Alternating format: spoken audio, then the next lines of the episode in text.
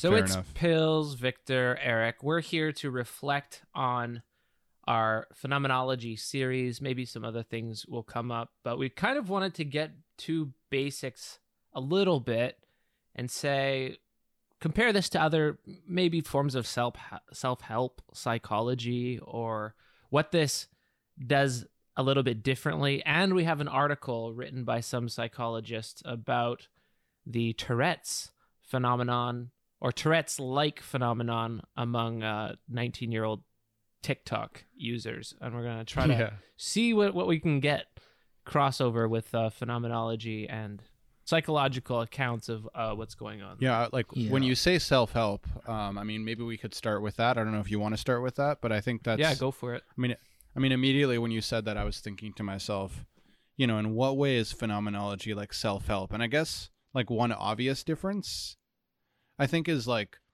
ph phenomenology, like at its purest, really is not prescriptive at all, right? Like, I mean, phenomenology at its purest is really descriptive, right? It's it's it's just it's it's giving the a, a precise, meticulous account of the phenomena of experience. Um, and I think then from that, it's up to you that you can. You, ca- I think it's up to you, and you can certainly derive a lot of things. And I can say from my own experience of studying phenomenology, you know, whether it's Merleau-Ponty or even you know the more kind of uh, hermeneutic phenomenology of Heidegger. Like I, I do remember deriving quite a lot of um, insights, and I think even at the time, you know, I could share a personal example. this was more with with phenomenology that you know learning the the structure of habit and the way that you know once once you pu- push yourself you exert yourself to do something um how eventually you get to this point where the world will just solicit you to do that thing and it will no longer require as much effort. And there was a time uh, when I first was doing my undergrad in like the the 2008 2009 started reading phenomenology. And at that point I I used to weigh around 340 pounds back then. I was I was a, a much larger lad. And I will say that phenomenology like thinking it through did help me to push myself into exercising regular regularly because it kind of gave me a certain kind of faith that once I got to the other side um then I would be it would be much easier to keep it up. It's just you have to get through that first month, 2 months, 3 months and then it becomes part of your routine and I can say to this day I do 30 40 minutes on a stationary bike every day and I can't not do it. It feels like I'm not showering if I don't do it. It's like it's like a requirement now. It's like my whole world I feel incomplete if I don't do it. You know, to the point where even when I first started dating my girlfriend, she would get so annoyed with me that I wouldn't want to sleep over like for too many days in a row because I would want to get back to to be able to do my exercise. Otherwise, I didn't feel like myself, you know?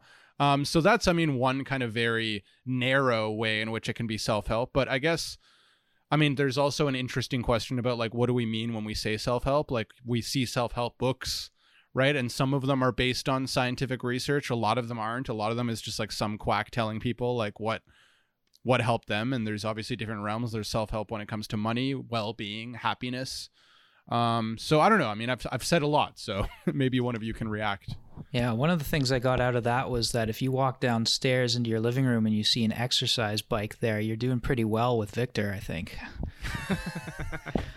no, I'm just kidding. I I, I think I think uh, All you fu- need to sleep with Victor is to have an exercise bike.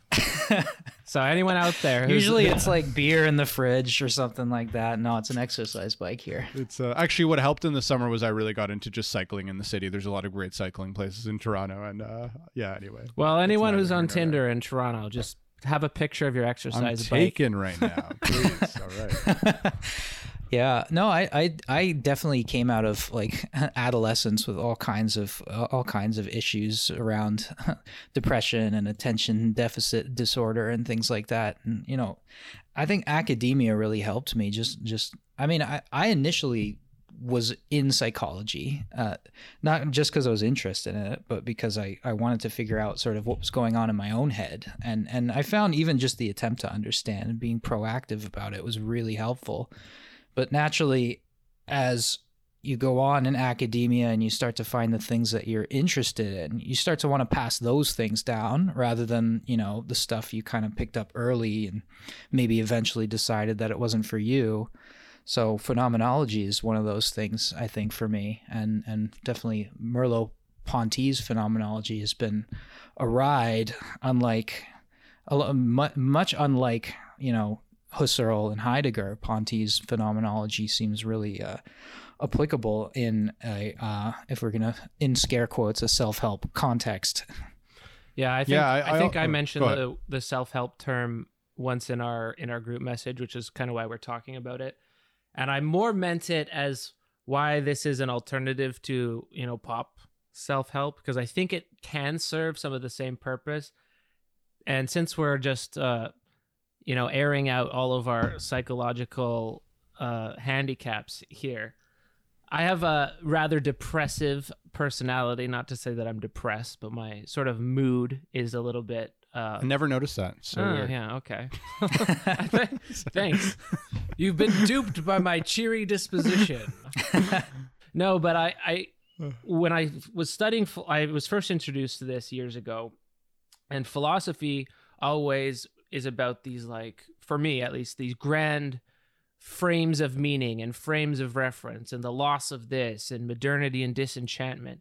So that exposure to that kind of philosophy so frequently was really getting me down and then mix that with stuff in personal life and I was like in a huge funk, a depressive funk. And that was my first experience with this, which is kind of why I say phenomenology is first philosophy because instead of these historic shifts and the loss of meaning and disenchantment in the world. This was like pay attention to the thing that you're paying attention to. So this always serves as my touchstone when we're doing this political philosophy or or the history of ideas and in a way that is triggering to that sort of uh mopiness or the or the bad mood that comes with it. This is my touchstone because no matter what's wrong with the world, no matter what we can't change about the world, this is your zone of control that you have power over. And it's so easy to forget. I think that's why this is so important to cover, is because it's so easy to forget that you forget that you can go back to that solid place, a solid place where um, the meaning is in the world. It's not in this grand historical schema or whatever else it is that we're usually kind of looking for. Yeah, that's well put. Uh, I, I, I strongly agree with that. You know, I was also thinking a little bit about Rick Roderick. You know those lecture series on YouTube that have been going around for a while. He has he has one that's about um, something about the self. It's like the self under siege is like one of the yeah, is, is one right. of the series, and he has a lecture on different major kind of continental thinkers. They're all about forty five minutes each, and I remember, I still remember, um, he his one on Heidegger, um, in that same series of like the the self under siege. Um, he made a pretty impassioned uh, kind of argument for why he thought that Heidegger's approach to hermeneutic phenomenology is also could be also framed in this kind of self help way, and you know, he talked specifically in that context, I think, about like being towards death. Um, and like and Dasein's thrownness and kind of like the existential structure of Dasein as this kind of contingency of being towards the future, you know, uh, the, and and like and then the whole thing about authenticity of kind of like this anticipatory resoluteness that you can like kind of like deliberately throw yourself into some task.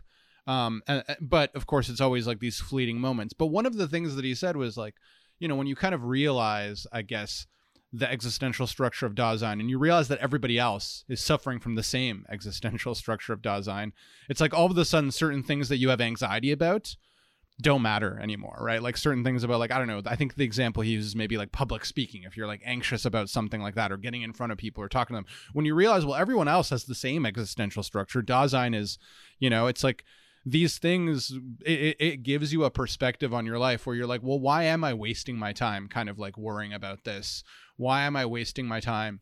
And and you know i think for him and i think that's that's persuasive to me so. Yeah, yeah. i think that uh, you know you you think that a philosophy that that reminds you that you're going to die is is something that might not be quite as uplifting but you know, I guess I guess the case in Roderick is is interesting because he's always referring to people who are like eating soybeans and running on stairmasters and things like that. Everyone doing oh yeah, that is the example. I forgot about that. yeah, basically people doing everything they can do to not die, to not age, to stave off illness, to to to basically put themselves in a kind of health bubble, and it's it's really not like I mean that that way of being is is in a way even more fucked up Or, than sp- or maybe spending 40 minutes a day on a stationary bike. It's a waste of life. yeah yeah You are the last man, Victor.